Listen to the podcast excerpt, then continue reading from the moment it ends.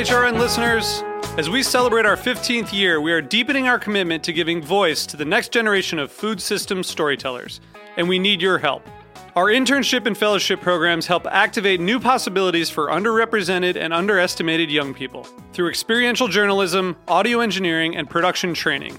Through these unique programs, HRN helps food equity stewards build essential workforce readiness skills that expand their potential and foster economic mobility. Please consider supporting these critical programs. And with a minimum donation, you can be entered to win a dinner for two at an amazing restaurant in one of eight cities and tickets to a concert at a great venue in one of those cities. We have incredible partners across the country who have donated, as they also share our passion for helping to educate the next generation of food systems storytellers. Check out heritageradionetwork.org slash 15 to donate and enter to win today.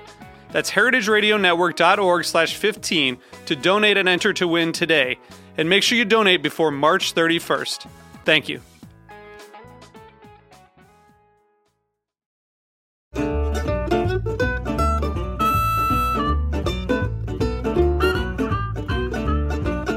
Welcome to Jupiter's Almanac.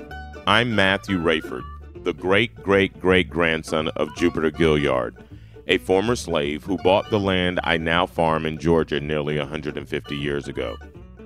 Through the years, my ancestors have passed on some essential and hard earned wisdom about growing and producing the food we eat.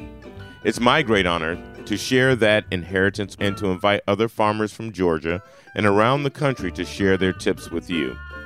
It's an opportunity for us to slow down and to connect and to plug in. And the farm does that in a way that lets you connect and appreciate the life that exists and nurture and cultivate that. And then extend that to the relationships to the people who are in that house with you and your community. So, if you are just starting out, reconnecting with the land, or a seasoned farmer, join the conversation. And to be honest with you, it was like, would Warren come out and say, hey, I want to be a farmer? Probably not. I, I consider myself a city kid. You know, when we initially got a horse, you know, I have that New York City mindset. A horse, I'm thinking thoroughbred horse, Aqueduct Racetrack, Belmont Racetrack, those type of things. You know, and and and slowly but surely, I'm starting to understand a lot more.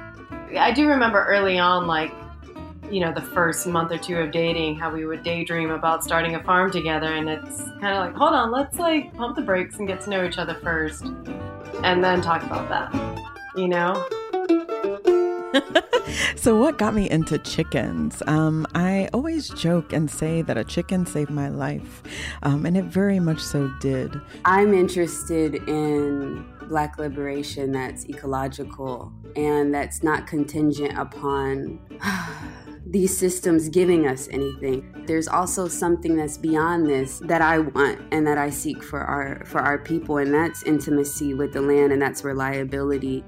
And so for us it's also this idea of connecting people back to the land and connecting our um, folks back to their ancestry. So, what does it mean to organically, sustainably farm in our current economy and time? please subscribe to Jupiter's Almanac wherever you get your podcast.